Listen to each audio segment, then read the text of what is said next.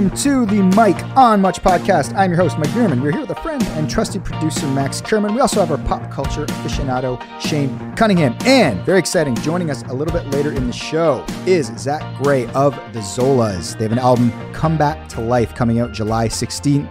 Uh, he's a bud of Max's. We just finished talking to him, which we're going to air a little bit later in the episode. He was great. I'm a big fan of Zach. It was a great conversation. Yeah, Zach's a great hang, and uh, you'll you'll realize why why we made fast friends back at uh, South by Southwest a few years ago because he's uh, he's very very funny, very smart. Just yeah, draws you in. He's a great, great guy too. Yeah, I definitely feel like I'd be friends with him in real life. Yeah, oh, absolutely. Mm-hmm. He totally felt like he could be like a part of our crew. Mm-hmm. And the nice thing is he listens to the pod too, so he feels like you know he knows you guys already. Like like that's the greatest thing about podcasts is that you're you're, you're pals with the people you're listening to.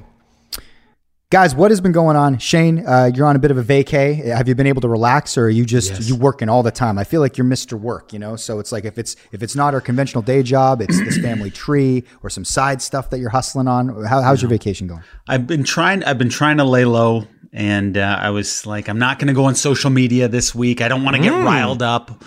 Obviously, uh, obviously last week's episode was uh, you know me responding to a bunch of comments negative comments about myself and that it, it takes it out of you it's it's a mental toll that you go through when you start reviewing these comments and responding to them and you want to address everything properly or not at all. Dude, don't you feel and, vindicated though? somebody responded, the person who you were responding to, was like, "Oh, I'm sorry," and, and kind of apologized, and then didn't. didn't her name is Rocket Queen 2020. Shouts, yes, okay, and uh, yeah she did something that rarely happens, ever happens, which is apologize to an online feud. It never happens. What what usually the the norm is you respond to them, and if they agree or feel like they can't snap back at you, they just leave you on read, or never you never hear from them again. But uh, yeah, I have nothing but respect that they actually reached out to me and apologized, made me feel good. I'm still impatiently waiting for the rest of the people that I addressed in that episode to come forward with an apology, but I won't hold my breath because I do not think that will happen. But yeah, I did receive messages from other people too, and it said that it it it I helped them because they had felt the same way I had, in that they were scared to speak up and feel dumb.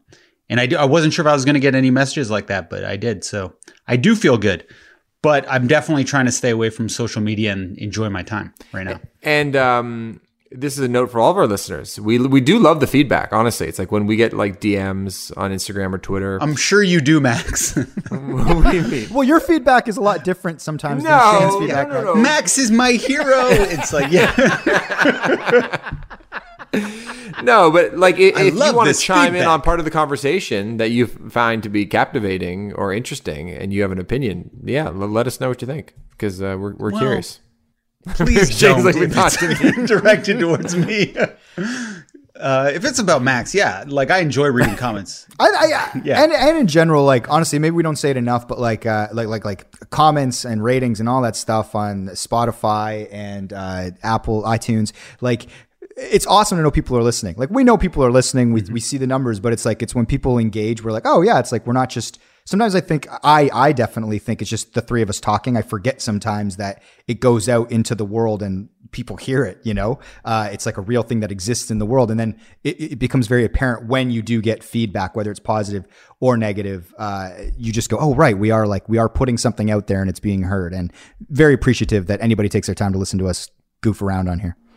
And another piece of uh, housekeeping: follow us on TikTok. We are creating some very fun TikTok content, so we're we're available over there. We're doing the damn thing. Mm-hmm. Um, so I'm not sure when this will be out. Uh, maybe maybe it will be out uh, the day after, or maybe a, a, day after that. But tonight is the NBA draft lottery, and the Raptors have about a seven percent chance to land the number one pick overall. There's a consensus pick if you're not an NBA fan named Cade Cunningham, same last name as our pop culture aficionado.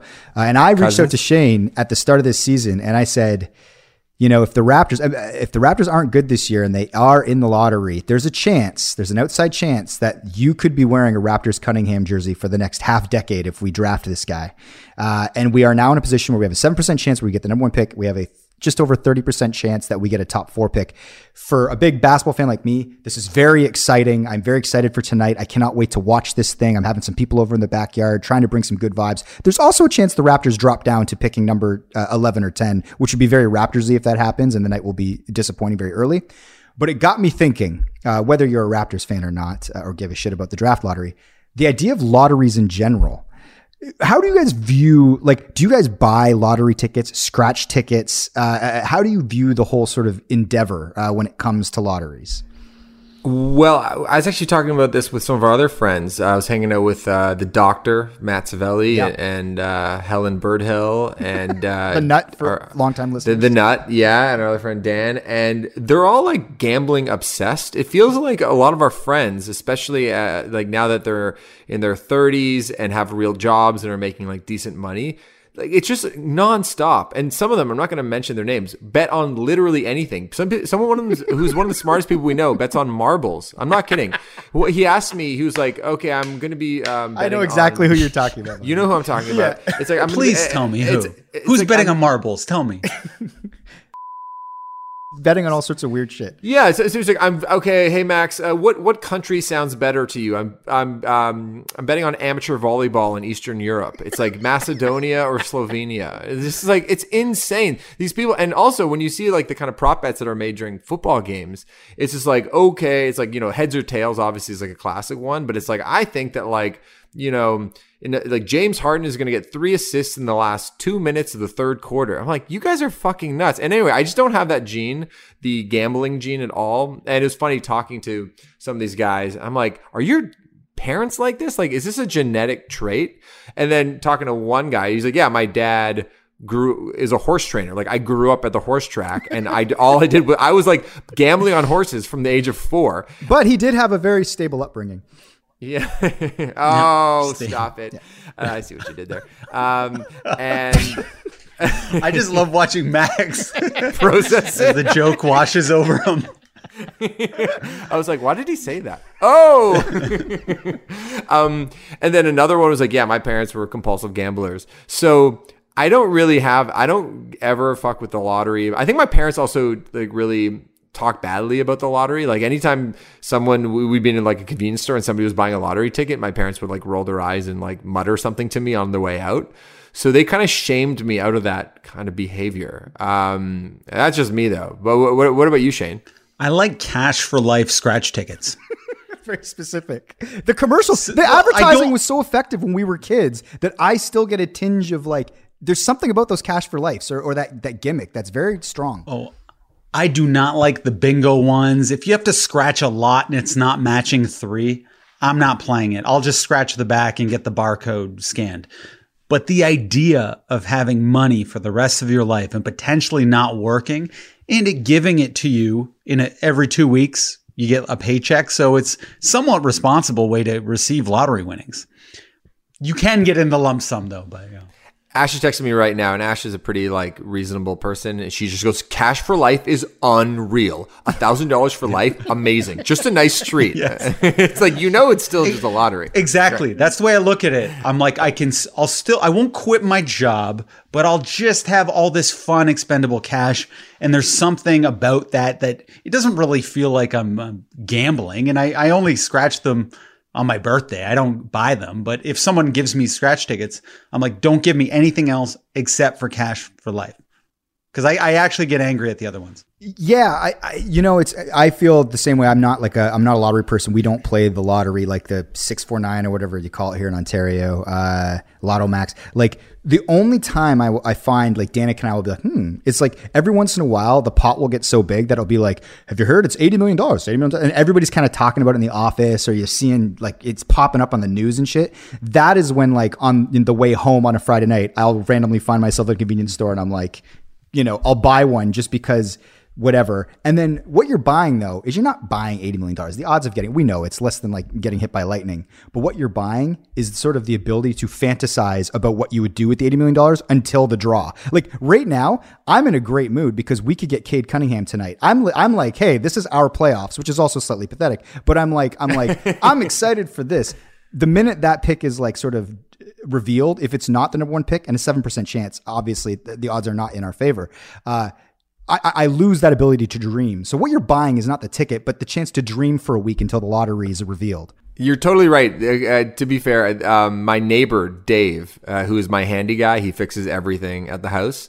He told me he's like, "Hey Max, I, I just bought us a lottery ticket for uh, the seventy million dollar ticket," and, I, and he's like, "It's for us. If we win, we're splitting." I was like, "Fuck yeah!" I was like so pumped up, and I got swept away in that moment where I was like, "Yeah, me and Dave, we're each bringing home thirty five. And then I had the conversation with myself where I went, "I'm like." Would I really take the money, or would I insist that Dave just took it? You know, for him and his family. Where did you and land on that, Max? Um, I wavered, and I think I was okay with taking it. also, one of the funnest conversations you'll have, like with your spouse, like I, I don't know, Shane, if you if you do this with Alex, but like that that like once or twice a year, where Danica and I do buy like the, a swelled lotto ticket. Um, it's one of the, it's one of the funnest things to talk about what we would do with the money. You know what I mean? It's just like it's just something to to talk about and have a fun little fantasy. Well, now you've piqued my interest. Uh, what would you do with the money? Oh, you Like, talk- what's your thing? you you- you- a boat, right?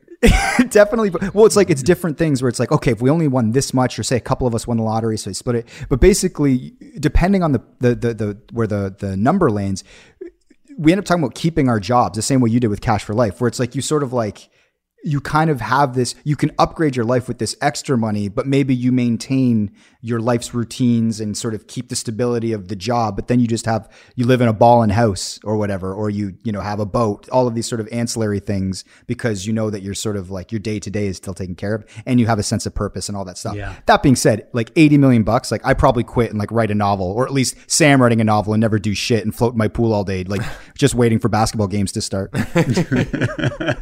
Uh, do you ever think though, like if you did win an inordinate amount, if you would donate a certain like group of friends Yeah. a little bit of money? There's family. I think about that, that. so often, and I think about how it would feel to be a person who didn't get that money, and if I'd ever be able That's to be where your mind goes again. immediately. Like, I know they're going to cut me out. I know they're going to cut me out. No, I'm actually thinking of it of the person if they'd want to talk to me because I this happened with my wedding. There was a few people that didn't get invited that after the wedding I became good friends with them and I'm like, oh, I should have invited them. But then it was just it was weirdness surrounding it because I forgot that I didn't invite them. So when I the wedding would come up, it felt awkward around them. You know what I would do? Actually, I I've, I, I've thought about this, Shane. Um, when it comes to doling out money, if you like fall into like you know fifty million dollars or whatever, I think the idea of just being like, "Hey, every one of my friend gets hundred thousand dollars," that doesn't sound as appealing to me. What I would like Vacation. to, sorry, You're gonna say vacation. Nope, not gonna say vacation. I mean, I like. I mean, for sure, I'll take whoever on a vacation. That that's fun. I would like to have. I feel like I have so many smart friends that aren't doing exactly what they should be doing because they are grown up and have responsibilities. And so I'd say, okay, can you like not work your job for a year, and I'll pay your salary for the year, and you, but you have to go do the thing that you really want to do. So so it's just like because I feel like we have so many friends that if they had the financial freedom to really pursue their passions, um, they they would do it. But they at the moment they they are they're just being like responsible adults, which I also obviously respect.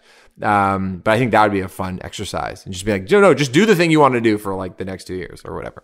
I, it's funny. There's a, a guy on a podcast I was listening to. He's an NFL player, and he had family members pitch to him, and that's how he responsibly gave out money. It was exactly the same ethos that you have. That that's a good idea.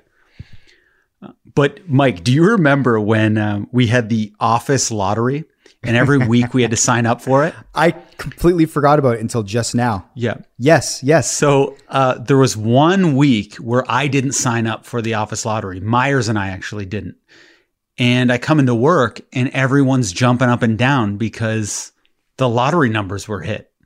Like not all of them, but it was one off, and you still get I remember this. Presumably. and, and- and we thought that all of us would get 70k once we split it. I think I think I Yes. think what we what we had won was basically it was like a significant amount, a couple hundred thousand, whatever it was, and everyone in the office lotto pool was going to get 70k each. I think that was what the, what what the excitement was that morning, if I'm remembering correctly. Yes. It, it was something like that. And everyone's so excited. And I'm just so bummed. And I call Mark because I need somebody else. I'm like, Mark, did, did you go in the lottery uh, this week? He's like, no, didn't sign up. I'm like, I think they won 70 grand each, like everyone but us. It's like, well, money's not that important. He's like, it is what it is. he just he just gave me this like really like serious stoic speech on how everything's gonna be okay and money doesn't matter. But you could tell he was fuming and livid. Hey, that's the guy who I'm trying to get to quit his job. That's what I want Mark to quit his job. Yeah. Yes. Uh, what happened there? Did did did did, did, did the person that organized it? Did she misread the numbers? Because there was a weird mishap. No, I, I think it, maybe there was an in, a, a lot of people ended up hitting that week or something, and it ended. Oh. Everyone ended up getting an extra hundred bucks. Yeah. and then all that money ended up going back into the pool. That's what it was. Yeah. Yeah. I remember there was like an, an hour that morning where everyone thought they were getting 70K. And I completely forgot that, yeah, you'd missed the buy in like that week or whatever. yeah, I wish I was happy for you, but it was one of the worst hours of my I would have I would have gave you 10K. Oh, thank you. To quit my job for a year, you give me Yeah, 10K. you can make it work.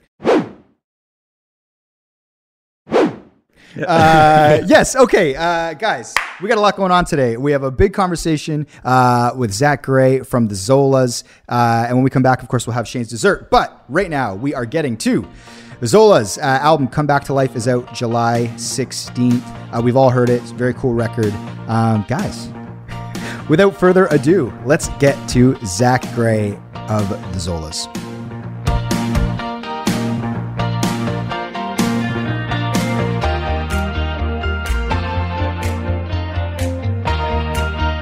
I apologize. I'm uh, I I had my second vaccine yesterday, and I am I'm a shell of a man right now, and that's why I set up like on the couch.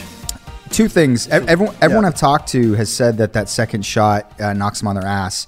Uh, secondly, you do look very relaxed. I was actually just going to compliment your setup. I was like, "Is this your normal Zoom setup?" Because you're just laying on the couch, you're having a chat. No. This is very nice. I went to great lengths to be able to do this. Hey, um, I was actually just reading an article about uh, sort of like the branding of all the vaccines. Obviously, that's a very hot button issue, and you know, people who have Pfizer are all like high and, uh, and mighty about it, and then people who got AZ Right, feel maybe right, a little yeah. sheepish. Did I get screwed over?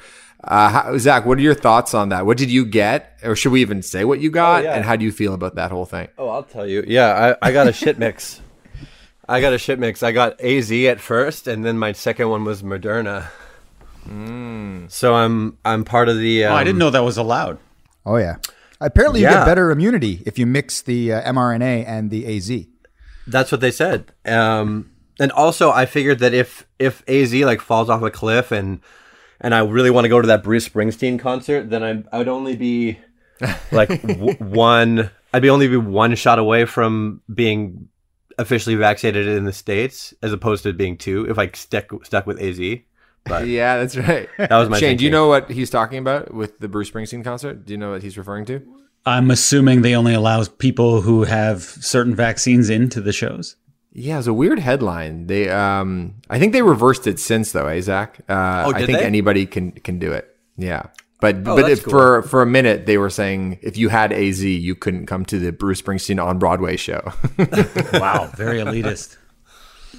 well, well, no, it wasn't that. It was just the AZ isn't um isn't didn't pass FDA in the states, so it's like Oh, of of course Okay. of course it wouldn't count. It wasn't really elitism. It was just like It's not So- recognized. So Bruce exactly. Springsteen isn't an elitist. Okay. Just Let's listen make to his this very catalog, clear. man. yeah, he, yeah. Listen to that. He's a working class hero. Um, but but it's funny though that you say that because I think Ash pointed it out that you they're like Bruce Springsteen probably has nothing to do with this at all. They just like used him as a reference point for like something that people who had AZ couldn't do, but he became the face of it. He was like that was the only headline was like if you have AZ, you can't go to Bruce Springsteen, even though it's like as you say, Zach, an FDA statement, right? The rule of law. You need the clicks. yeah. I mean, what is he's like seventy three? He's seventy three years old, isn't he? Like it, it's it's not like he's making any decisions. He's a he's a figurehead. Um, so I wanted to know. Actually, I want to start with before we get in this interview is uh, is how you and Max know one another. Because Max is like my friend Zach's coming on. We're doing this. We get excited. But how do you guys know each other? I would like to try to remember where we first met. Uh, but I have a really bad memory for that kind of stuff. Uh, I don't know about you, Max. No clue. no clue. Uh, well, we're um we're uh, in Canadian band. We're in bands in Canada that uh, that play in a relatively similar genre. So, uh, it's not that hard. It's kind of a, it's a huge country, but a tiny scene actually. Um, But I do have a very early memory of one of our first hangs, which was at South by Southwest. We had Oh, like a great night together. We had it was really awesome. I think that's when we first really hit it off, and we went to a bunch of shows. It was March, it was South by Southwest, and we kind of just hopped around. The thing that's amazing about that festival is that you just kind of uh, you can go all over the city as long as you have this artist pass and just get into shows and stand in line in some shows. But that that felt like a pretty magical night for us, Zach. We talked a lot about hip hop that night. Well, it was that was it. Like the more the more these issues come into like the zeitgeist, the more I think about that night in in different terms because like we were looking for um the black South by Southwest because we knew that it was it's a segregated uh festival pretty much. We wanted to go to the hip hop shows. Is what we Well, yeah. I mean, yeah, I guess so. But but it uh, to me it was more than just the the hip hop shows. It's like it was a cultural thing. Like there's two sides to South by Southwest. There's the uh, the sort of skinny jean um, indie rock side to it, and I guess there's also like the, the sort of big headliners, like if Dave Grohl is playing a set or something, that's a different scene. But like, um, and then there's the the hip hop and um, and R and B side, which is like and each one like the one of them is almost a the the indie rock one is almost 100% white and the um and the hip hop one is almost 100% black and it just seems so fucked up to us that as hip hop fans that that in in a in a country that I guess I don't know it's just not surprising now but like I remember being pretty surprised that there's this whole other side to this festival and we just we wanted to seek it out mm-hmm. remember we almost like um our lives almost changed forever that night. Do you remember the that group of girls that we met? That is this is a hell of a tease. what do you know? Remind me. You don't remember that? There were those there were those two girls. We were walking by them and and one of them they were black girls and one of them was uh one of them said something about my shirt. And im- and immediately you were like, "Well, what about my shirt?" And we started talking. Yeah, I got insulted. And instant, Pay instant attention to me. No, I thought it was actually a pretty good line. Um, and in- instantly, what was going through our heads was like, these guys will know where to go, like where to see good shows and stuff. Because we were looking, we were kind of aimlessly looking for hip hop shows. Um, so we we asked them, we chatted with them for a long time. They were from Houston. They um, they're it was just uh, and I think the two of us just sort of fell in love for about five minutes and and there it was one of those like run Lola run kind of uh, situations where like the future, if we've just followed this path, the future showed up in in uh, freeze frames all the way up to like uh, old age, um, and and then we sort of re- retreated. I feel like Max has never thought about this night once. But Zach sees the infinite possibilities of old age and the children. Yeah. It's true. It's true. Uh, and uh, and then yeah, we were sort of retreated back into the present and said goodbye. But uh, it was uh, it was. I don't know. Maybe you have a maybe you have a lot of nights like that, and so it's not special to you, but it was very special to me. Is that true, Max? Uh, no, I mean, I think you're both right. Uh, I do, we do get to have a lot, a lot of fun nights, but also uh, I have a bad memory, so that's why I probably I do recall that though. I, I think we were standing on the street that's right next to the highway. Am I getting that right? Was it like kind of like Yeah. that street that Yep. runs along the side of the highway that kind of runs through the city that kind of divides? I think east the east part in the downtown. I think it's like divides East Austin and downtown. I do remember that. Yeah, we were not on the downtown side. We were we had just had we had gone to we had just uh I can't remember. I, I can't remember. I Did- swear I've heard this story before, Max. Though, so at one time, I think this story might have been important to you because I think you told me this. Oh, hmm. Like this was but he, he just left me. how me long out. ago was this? He left me out of been it like- probably. four years, three, four years ago. Yes. Oh yeah, you told me this before. I remember Oh, this. Yes. that's Wow. so funny. Okay, maybe Yes. I did. T- okay, You know what? go. And actually, Max telling Shane this story was a seminal moment in Shane's life where he started thinking about It all was. of the It's like. Max's life could have changed. yeah. Um, so Zach, we want to talk about the record. You sent us the record, and um, you did a very smart thing. Um, you not only sent us the link, but you also sent us a PDF. With Mm-hmm. I love a this. one s- a one sentence description. Describe it, Mike, uh, and maybe you can read some of them because Well, I think it's uh, captivating. What I th- what I thought was amazing is like a lot of times when like sort of like music journalists do these interviews, you know what I mean? Whether they listen to an album front to back super in depth, or they sort of they hit a couple of the sort of the singles or whatever's available. Uh, Zach, you cleverly sort of took your track listing and you just laid out sort of uh, what you were going for, or your motivation, or sort of a synopsis of, of what you were thinking for the song. So it was almost like a cheat sheet that it's like here, take this, and then when I come into the interview, you already have a working knowledge of where my head was at with each one of these songs, uh, which I, I, I've actually never seen. Where did you get the idea to do that? Uh, well, I don't know. If you guys are real journalists, I probably wouldn't have bothered. But you guys have families. You've got families. You've got day jobs. Like I, I don't expect you to sit down and spend a whole hour listening to our record. So, or, or if you did, that would be that would be rare. I think. I don't think I would in your position. So it would be nice to just be able to sort of dip in, to be able to dip in for the songs that sort of piqued my interest. Um, but I think I'm gonna. I did it. I did it once before with. Uh, then I sent. I made it for someone else, and then I sent it to you guys. And I think I'll just sort of send it to everyone. It's also kind of cool because it gives you like a real bird's eye view of the of what the record's about, um, which is actually pretty tough to do sometimes with a lot of it, or it's something that you don't really bother doing a lot of the time. Um, and it's like it's a no brain. It's it takes no brain cells to have like this bird's eye view. So yeah, if you read, if you just read it out, it's basically just it's like yeah, that's that's what the album's about. And it always works as this um this enticing feature. I, I was more compelled to listen after I read your descriptions of each song, and I did listen to the album front to back. I I, was- I, Oh, I cool. thoroughly enjoyed it. Yeah, you know, I'm, you're coming on, I got to do it. And I think that when you read something like that, you do end up wanting to like. It's like, oh, I want to get to that song because this is what he wrote about that song. It's almost like the, it's almost like the way a trailer works in a weird way. yeah, I guess I didn't. So many songs are are good at the after like the third listen because you sort of finally figure out what it's about and you realize how genius it is. But um, if I don't know if I'd I'd rather skip you skip people right to the genius part instead of having to listen to it three times.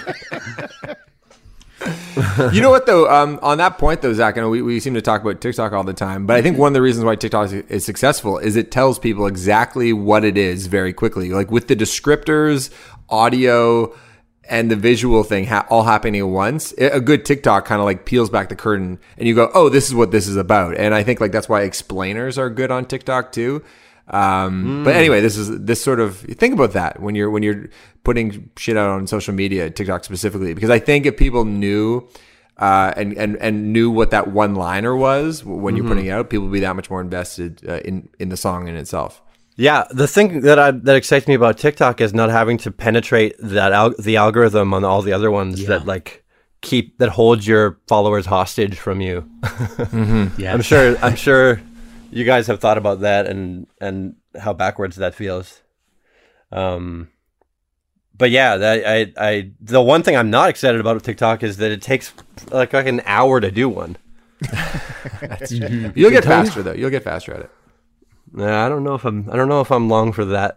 We'll see. I'm, I'm. I'm looking. I'm trying to. I'm trying to find my angle on TikTok that um involves let no editing. Well, once you get a little routine though going, it- like the editing thing that used to take an hour, like takes 15 minutes. It just you kind of have to like know the shortcuts. Mm, okay. Did you direct the video for Young DiCaprio, or was that another person named Zach? That was another person named Zach. Um, it was a guy named Zach and a guy named Sterling were the directors. Um, but it was actually it was a huge sort of team effort. I mean, I didn't do any directing, and I don't know anything about cameras, but um, but it was a big like a big group creative session that came up with all the ideas. So it was it was fun. Yeah. So, wh- when the idea comes across the table that you're going to be on a concrete cross driving in a car, are you like sweet, or are you like, oh, my life could be over after this video gets released? Like if there's backlash, because that would be the first thing that crosses my mind. Oh well, there's no backlash is good. You know that, Shane. You know oh, you have that's the Everyone thinks I like backlash. you love it, Shane. no. Uh, honestly, th- that idea was something that came to me like a long, long time ago when I don't know if you noticed when when tow trucks drive around with their with their like lift thing folded up, it just looks like a big cross, a big crucifix behind them. And I I remember I think I was like in high school and I thought it would be badass to sort of do a music video where you're attached to that and uh and it took me this long to like get the juice to actually do it. So um no, I always wanted to do it. I never thought for a second about backlash. Um and uh and I don't we didn't get any. I don't know. I don't think people I, don't, noticed the comments section. I was just wondering if they were uh, edited or not. no no editing, no editing. Uh, I don't I don't think You have people great ca- fans. I don't think people care.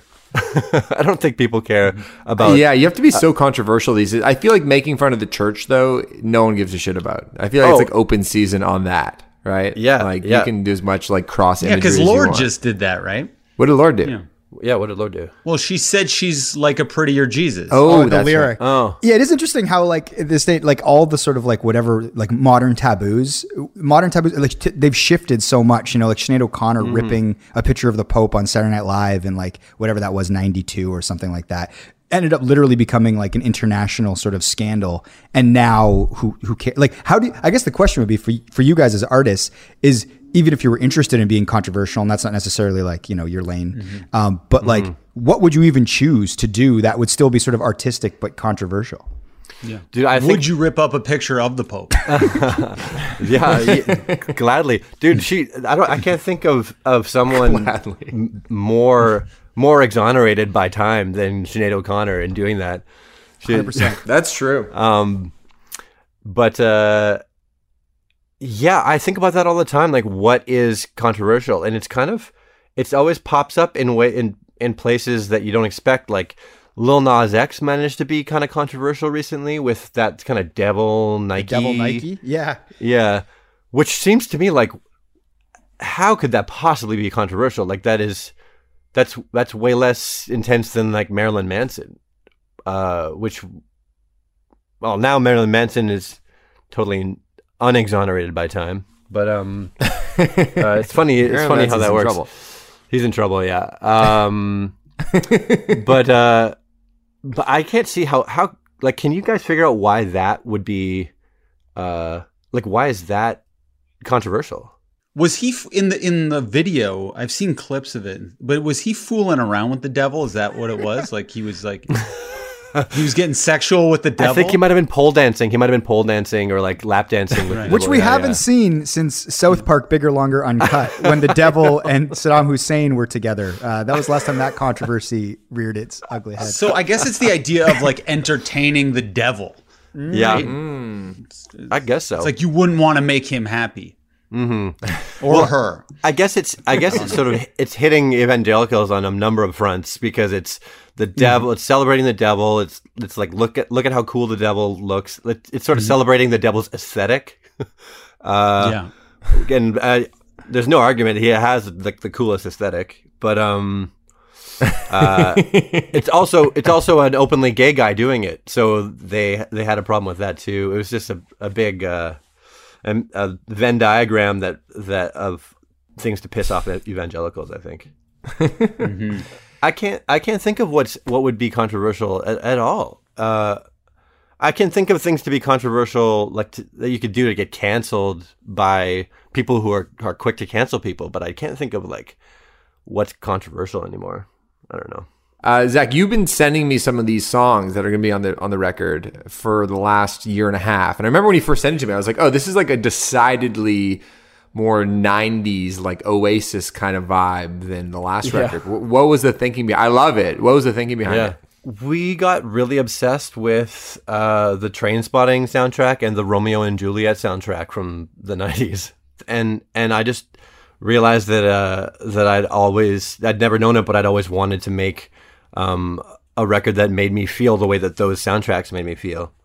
Um, and so we said we actually I think we I think we fucking did it, but we're pretty close. Um, as as close as I was gonna get. Did you Uh, guys which is- self-produce it? Yeah. Have you always done work like that within the band? Because that seems like a very daunting thing. Like I don't think I'd want to do that with Arkells. I'd like to have somebody in charge uh, to help navigate every conversation and, and nuance. Uh, how, did it work for you guys? No, I love it because when I'm writing songs, I'm already thinking about production, so it, it made sense. Um, we produced. Uh, we had a friend come in and, and help as he's a much better engineer than we are, and he's got great ideas, and he's actually British, so that really helped. Um, and uh, but no, we- we've self-produced um, our last record and this one. Oh no, that's not entirely. Yeah, yeah, we did. Yeah, we did. Fuck, I, I kind of forgot. Yeah, it's kind of sometimes it's kind of you forget what's production and what's mixing. But no, I love I love producing uh, our our music because it's like the only way to actually get it to where how you you know when you're when you're writing a song and you're in your bedroom and and suddenly this entire ecosystem sort of pops up around what this song could make people feel like or what it what it would what it could remind people of and um, if you let other people produce it then you you may never get there you might get somewhere just as good if not better but you never get there you know Actually, on that note, I had um, just on the production uh, line of thoughts here. Um, there's one question, and I wrote it down, but I didn't write the name of the song. so you'll have to identify what the song is that I'm talking about. oh this is All like right, a this is like a segment a uh, like Yeah, a yeah. quiz kind of segment yeah All right. There is an abrasive bass drone throughout the second verse, starting at 113. Why did you guys do that? Do you know what I'm talking about? Do you know what song I'm referring to? It's the second verse. It's an upbeat, kind of peppy song. I think it's on the back half of the record. And then it drops out of the pre-chorus, and it, it's very. I was like, ah, I was like, why is this? Why is there this rub happening? And then when the pre-chorus happens, it, it goes away, and you're like, oh, that feels really good. But it's like a, a very intentional move, which I respect and appreciate because most people would go, you can't do that. But you guys are like, no, we're, we're going to do it. I think it was probably the song "Prep." Um, it's sort of Yeah, like the the, right. death, the death disco sounding kind of one. Um, I don't know. It sounded all right to me. I don't. It. Uh, I. I. You know how it is when you're trying to come up with um, ways to present a chord a chord structure in a way that people haven't heard before. It's always so tempting to find a, a to find a note that can carry all the way through to, that sort of makes you look at that chord structure differently. But um, and that one, I agree. It's like on the it's on the verge of not being okay. but I thought of clashing. It's on the verge of, of like properly clashing, but it, it never quite clashes. Like I can still play it on acoustic guitar and it works. So and that's Uh, usually you know that's usually the test. As a uh, as an artist, I was going to ask. You know, Max says said that you sent him songs throughout sort of the process as you're recording the record. He's so sweet. He always makes it seem like like uh like he's waiting to hear him, which is such a nice thing when you know. And I do, I do love your music, Zach, and I love Oh, you. I, so no, no, I I know. It's it's so nice, and it's but it's um.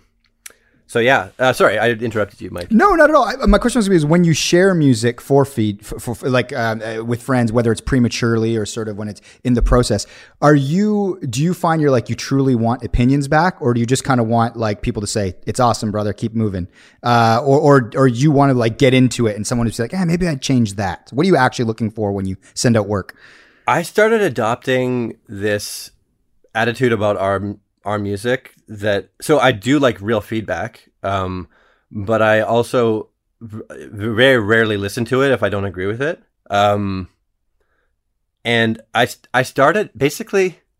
Uh, I remember hearing this story that Seth Rogen told about um, shopping Superbad to uh, to various film studios and um, he was just basically saying how he like went to every single maybe maybe you'll recognize this quote um, but he's he went to every he had just enough juice that he could actually get in front of all these film studios and everyone one of them one by one rejected it. They were like what? You wrote this when you were 16 it sucks. They're, they're we're not we're not interested. Thank you. Um, and the interviewer goes like did that um, did that make you did that discourage you or did that make you feel bad? And he's like yeah, it made me feel bad for them because they were missing out on the best fucking movie, the, best fucking movie that's ever come across their desks, and um, and I think he was probably like 21 years old when when he was feeling bad for all those those uh, production studios. So um, I thought that was an incredibly healthy way to think about your own art, and uh, and I try to I try to be like that, and I try also try not to to like uh, you know not everything I make has to be like my baby. Sometimes I just don't end up liking it that much. That's okay.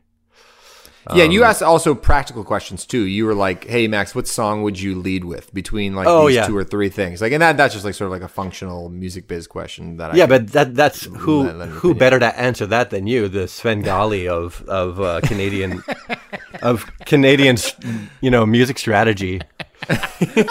That's your new title. We're putting that in the pod bio. The Svengali of Canadian music strategy, Max Kerman.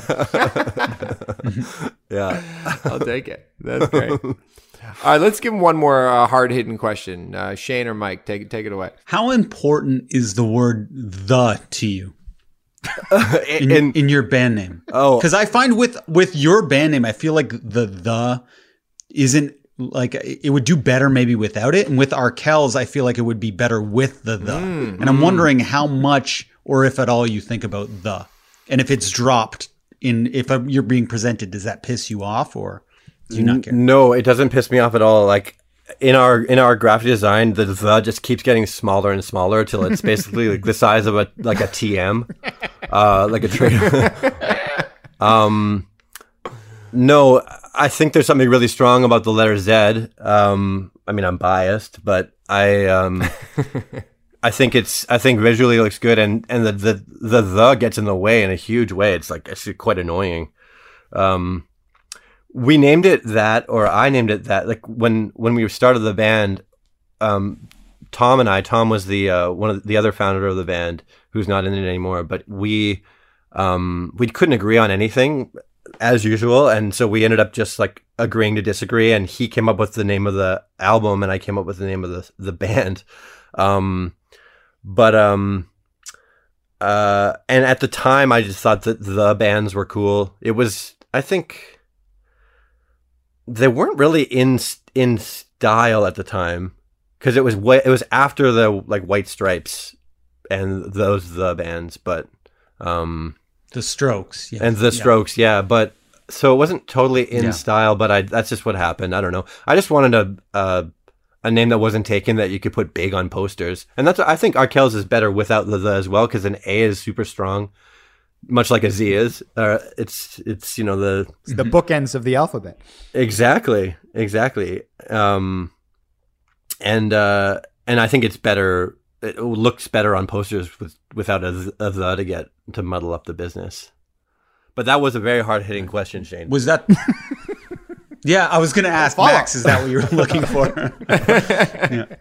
Great flow, by the way, Shane. I don't. I, I haven't. I don't watch the the episodes. I don't know what you what the the state of your guys's uh, look looks were until uh, until now, and I really like the flow. oh, thank you. Yeah. This is a byproduct of the pandemic. Yeah, I had short short hair beforehand.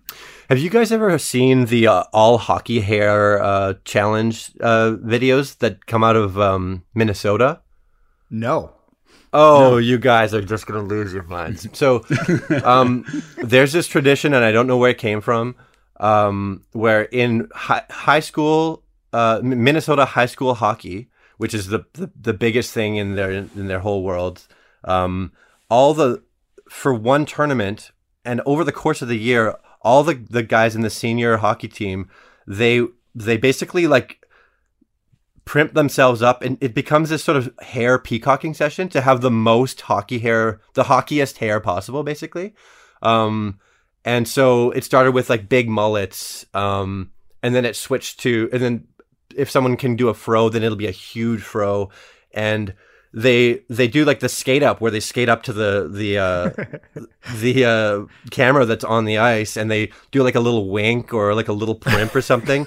It's it's like a pageant but only but for for wild hockey hair. And and um you can find it on YouTube. There's every every year up until I think from 2012 until now there's a guy who basically um, reviews all the performances from each team, and it is it's one of the um, the most beautiful pieces of North American culture that I've ever seen. So I really recommend I really recommend it. It's it's yeah it's it's I'm surprised. I mean, I'm kind of surprised you guys haven't heard of it actually, because it's right up your alley. Your your I need to respective check it alleys. out. What what am I typing into YouTube for it? Uh, Uh, I think Minnesota. I think it's Minnesota hockey hair would that would probably do Okay. it. I, uh, but I think it's it's all the all hockey hair team. I think is what it's called because it's like he's in, he ends up ranking them and and like picking various kids.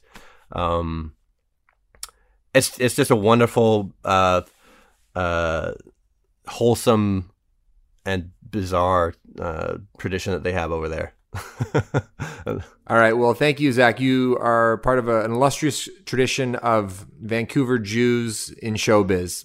Uh, oh, what? you- Who else, who else I got? Well, uh, Seth and uh, Seth Rogen, True. and Evan, And Evan, yeah, I think that's. I- that's about it. I think right, or Nathan Fielder too. Nathan Fielder. You know what's you know what's insane?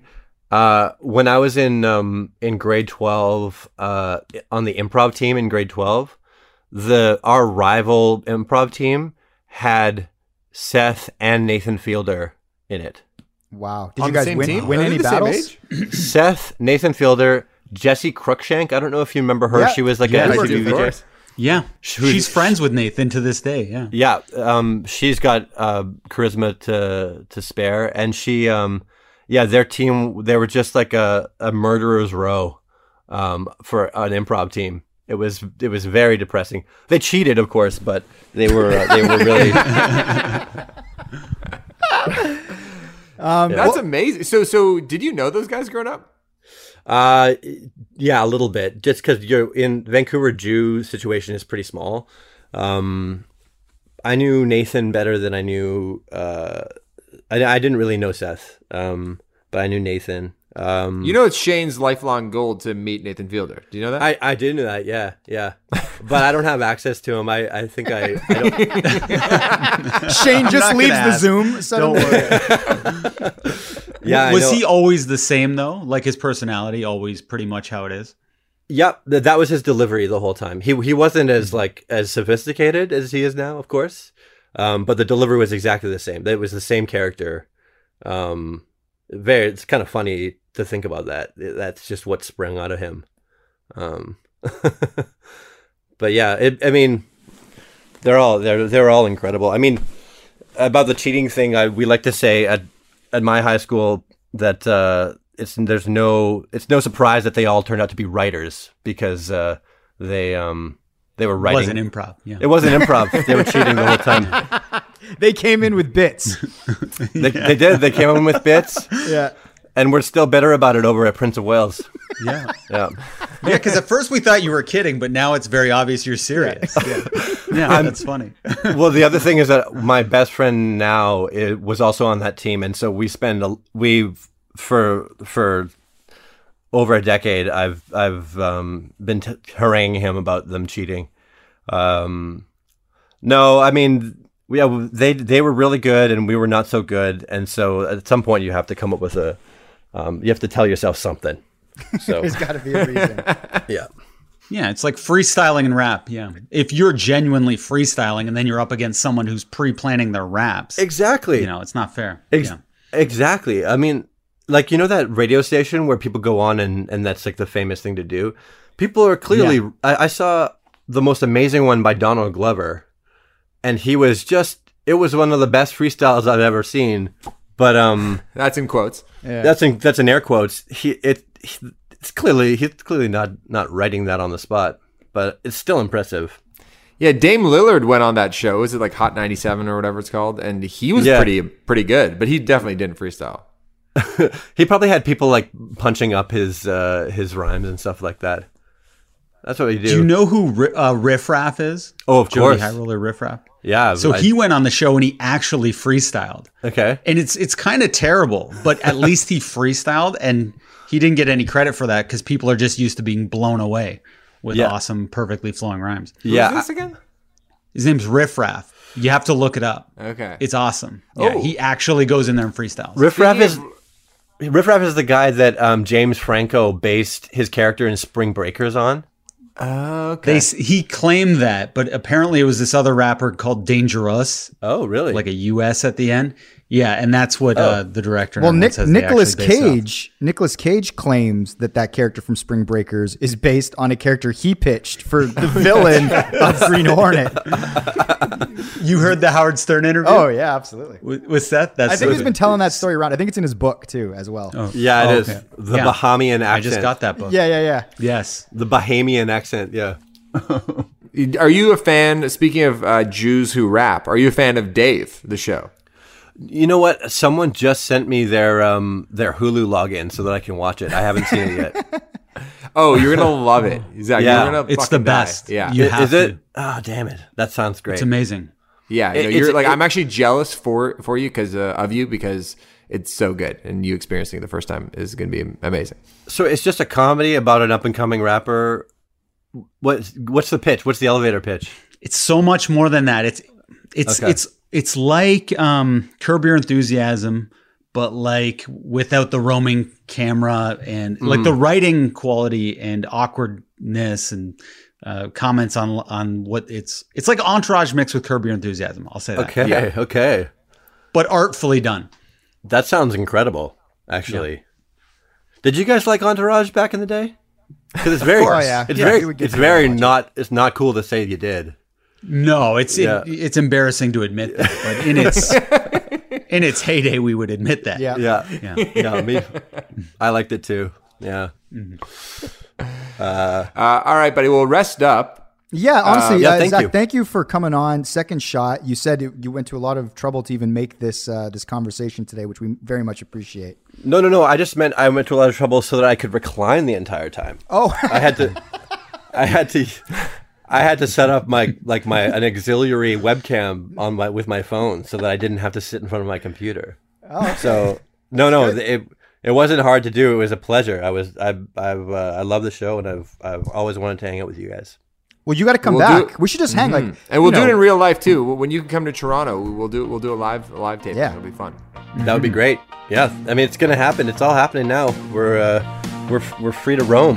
Yeah, All right, buddy. shot. All right. Thanks so much. Thank you. Bye.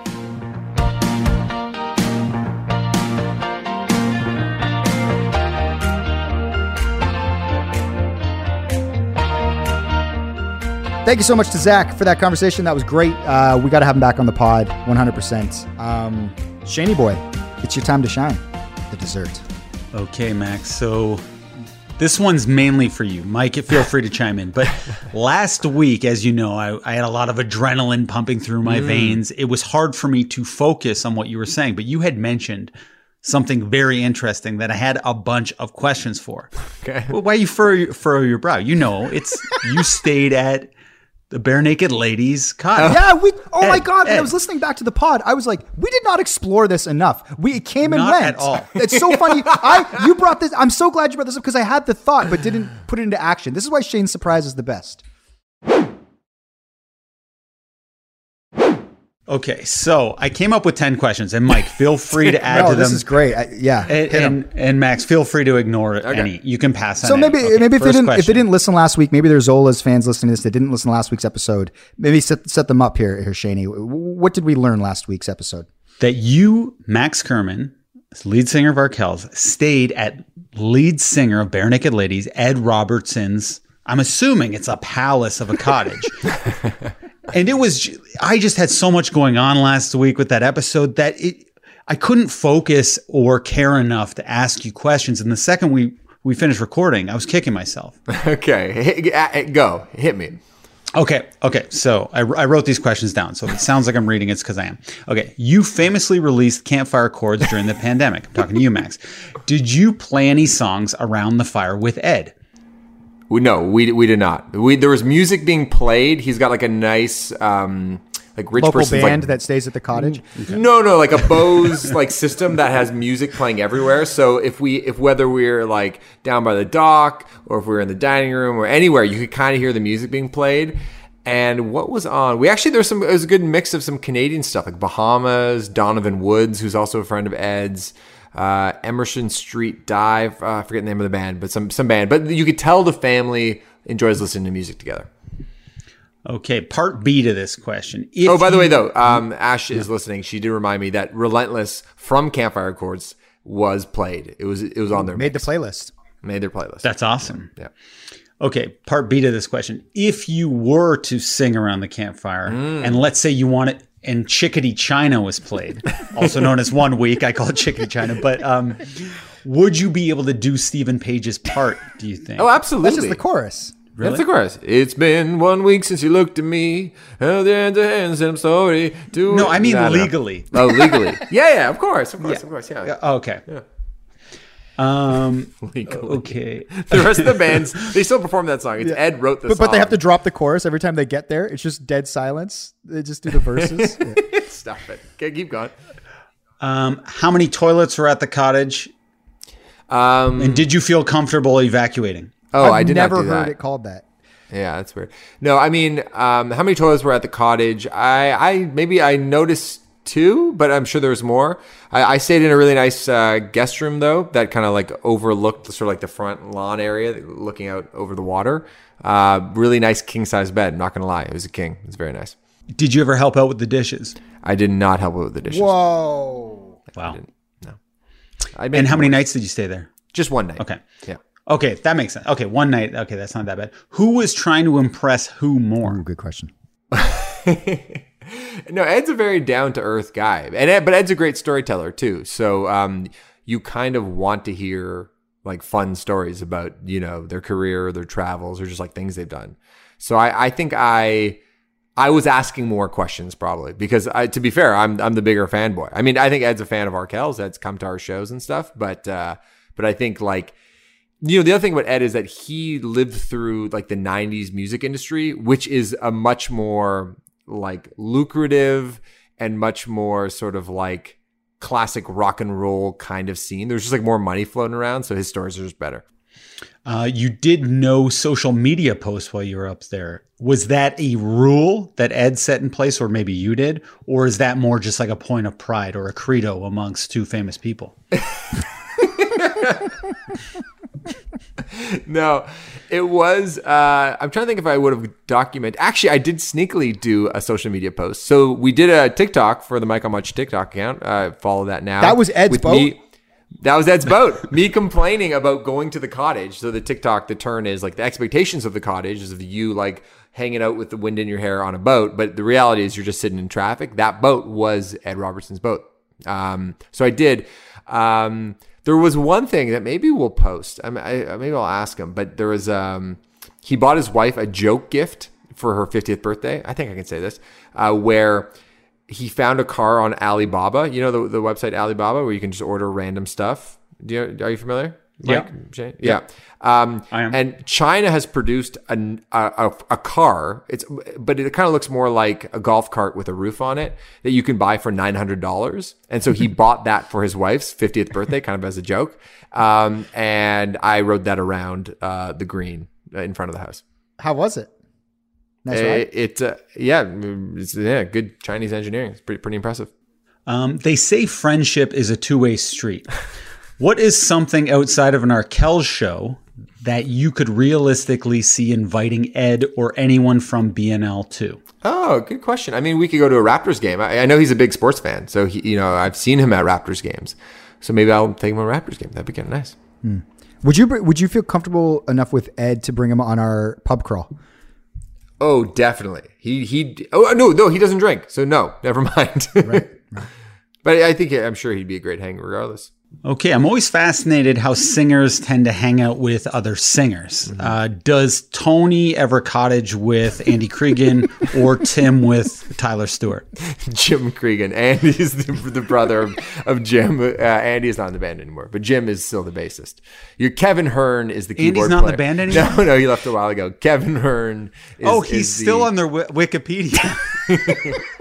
Um, you know what? There is. Um, I did mention this to um, to Ed. There is a drummer party that happens every January with a lot of like local drummers from local bands around here. And famously, there's there's like no photos of it. And I made the joke to Ed. I was like, if there's a lead singers party, there'd be many photos to share on social media the next day.